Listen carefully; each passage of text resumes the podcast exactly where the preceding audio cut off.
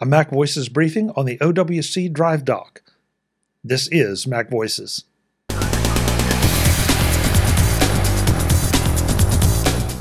Welcome to Mac Voices. This is the talk of the Apple community, and I'm Chuck Joiner. Folks, this is a Mac Voices briefing on the OWC Drive Dock. If you have the need for a large amount of storage that doesn't have to be online at all times, whether that's for backup, archiving, or some other purpose, then you need to take a good hard look at the OWC Drive Dock.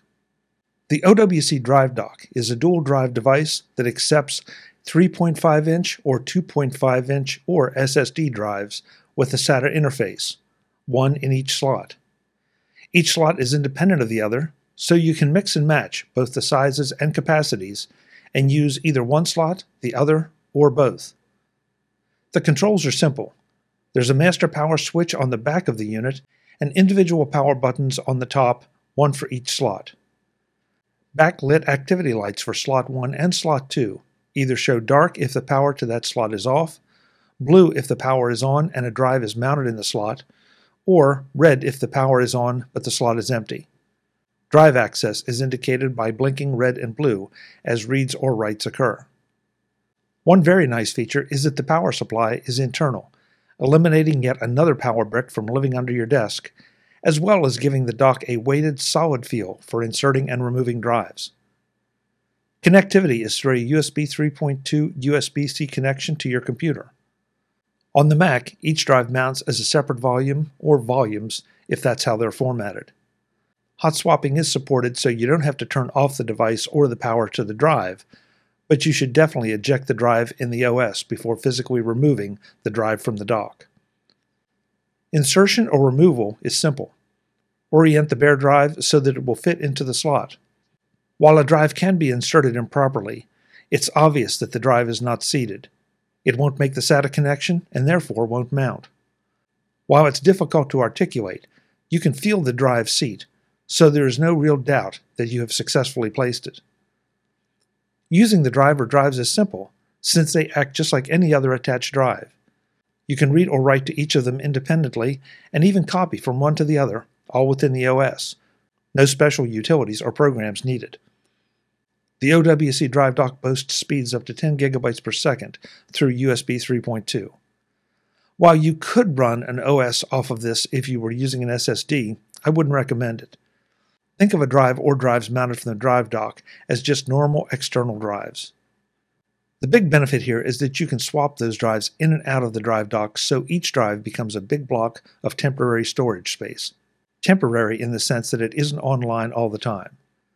This is an ideal solution for expanding your storage because you're spending money only on the bare drives themselves, not the expensive cases or interfaces for each drive. The trade off is that the data on those drives isn't online at all times and instantly available, but it can be if you need it by simply slotting the drive. Some ideal use cases are backups, archiving, offline storage to protect against hacking or ransomware, easy distribution of large amounts of data, assuming the other party has a drive dock, multiple copies of large data libraries, and more. On a personal note, when Drobo went out of business, I was left with a need for an affordable long term storage solution as well as a whole lot of bare drives that used to live in various Drobos. The OWC Drive Dock has given me the option to store data that I don't need on an immediate basis, and also to put all of those bare drives back into use. If you have a need for any of the use cases mentioned, or have something else in mind, the OWC Drive Dock is an excellent option. Two last tips for using and protecting bare drives. When naming them, I usually use the nomenclature of what they are, such as Mac Voices Archives or Music Library Backup, followed by the date and the time. That way, there's no question about what is on them or when they were created or updated. If you're doing a multiple drive set, adding the time in helps to assure you know which one came first and which one came second. Sure, you can use ones and twos, but the time even makes it more precise and somewhat automatic. The second tip is storing those bare drives. Please don't use the packaging the bare drive arrived in. It provides no protection. This is, after all, your data we're talking about. Whether it's a month or a year later, you want that data to be there for you. Spend just a couple extra dollars and invest in a decent storage case. I like the Inateck 3.5 inch cases. They're not expensive, have just a little bit of padding inside, and are anti static. If you have 2.5 inch drives in the mix, consider the also great Orico hard drive cases. They come with a removable tray that holds four 2.5 inch drives in one case, or the tray can be removed to hold one 3.5 inch drive. The OWC Drive Dock retails for $99 and can be ordered from Other World Computing at OWC.com or on Amazon. The Inateck cases are priced at $19.99 for six, and the Orico cases retail for $25.99. Both can be purchased at Amazon. Links are in the show notes. With the OWC Drive Dock, the bare drives of your choice as far as capacity and manufacturer go, and the protective cases. You have an almost unlimited amount of storage available to back up and protect your photos, videos, important documents, whatever it is that you want to store.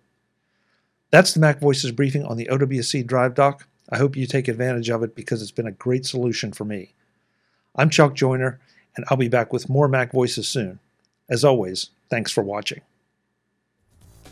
Visit MacVoices.com for show notes and to connect with Chuck on social media. Get involved in our Facebook group or like our Facebook page, and get more out of your Apple Tech with Mac Voices Magazine, free on Flipboard and on the web.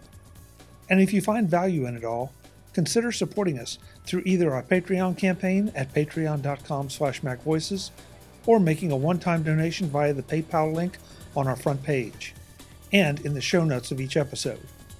You will join these fine people who help bring you Mac Voices each month. Advertising handled by Backbeat Media at backbeatmedia.com. Bandwidth provided by CacheFly at cachefly.com.